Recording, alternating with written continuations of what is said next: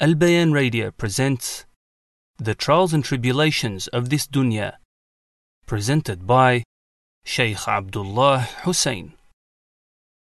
Bismillah, walhamdulillah, wassalatu wassalamu ala rasulillah, wa ala alihi wa sahbihi wa sallama tasliman kathiran amma ba'd.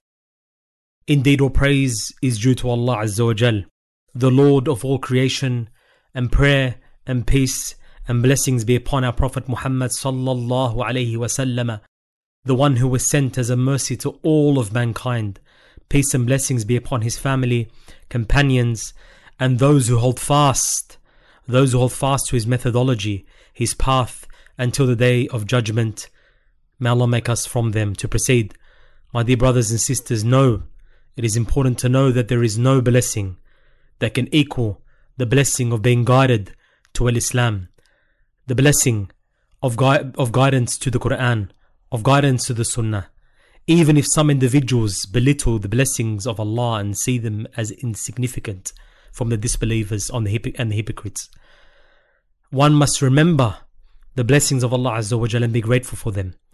And is no doubt that Islam is the way of life. It is a methodology.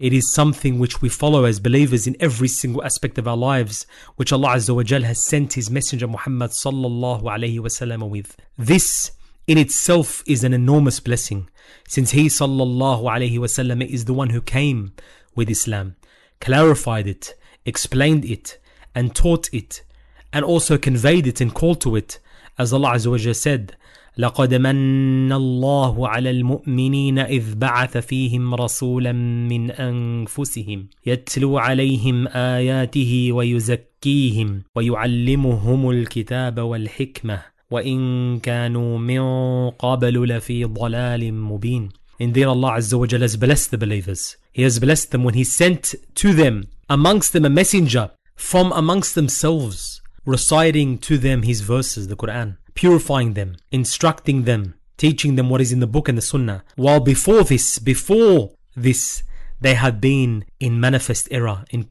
absolute wrong. In this series, we're going to be speaking about the fitan, the different trials and tribulations, calamities, afflictions, hardships that befall us in this life, in this dunya. And the first aspect of this topic we're going to be speaking about is the obstacles that one faces in this life. And there is no doubt there are many obstacles in life which befall a person, some great, some small, and they may weaken the belief of a Muslim or even expel him from the fold of Islam depending on the severity of this trial.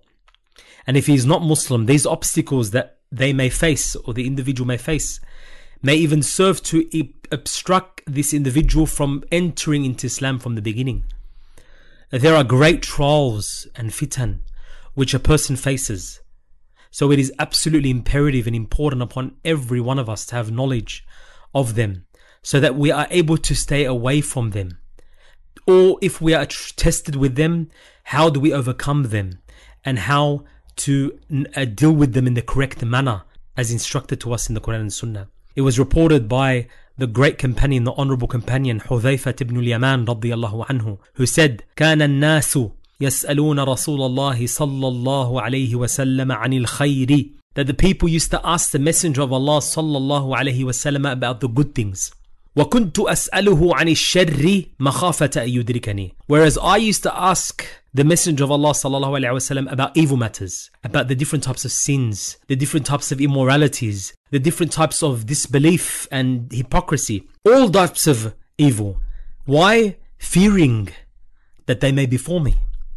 So it's imperative to understand, as the poet mentioned, من لا يعرف الشر من الخير يقع فيه. Whoever does not know good from evil will fall into it. So one must have knowledge and insight of Islam. This is the first thing. Al-ilm and insight and basira.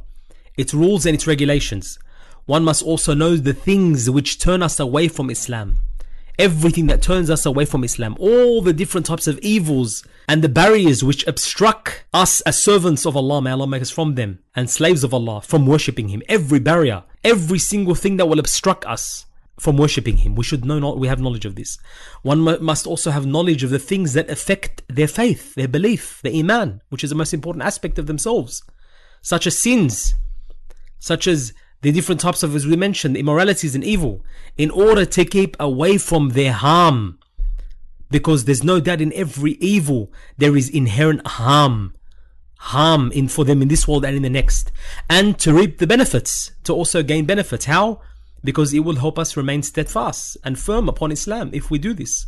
And if a person does not know those affairs that can harm and misguide him, then without a doubt, this can lead to their destruction. This can lead to their destruction. May Allah protect us. It is not enough to say that I am I'm a believer and just stay there without having the intention to gain knowledge of the different types of evils and the different types of good that we can perform and the evils that we stay away from. There are some things that are apparent, that are evil and they're apparent in the evil.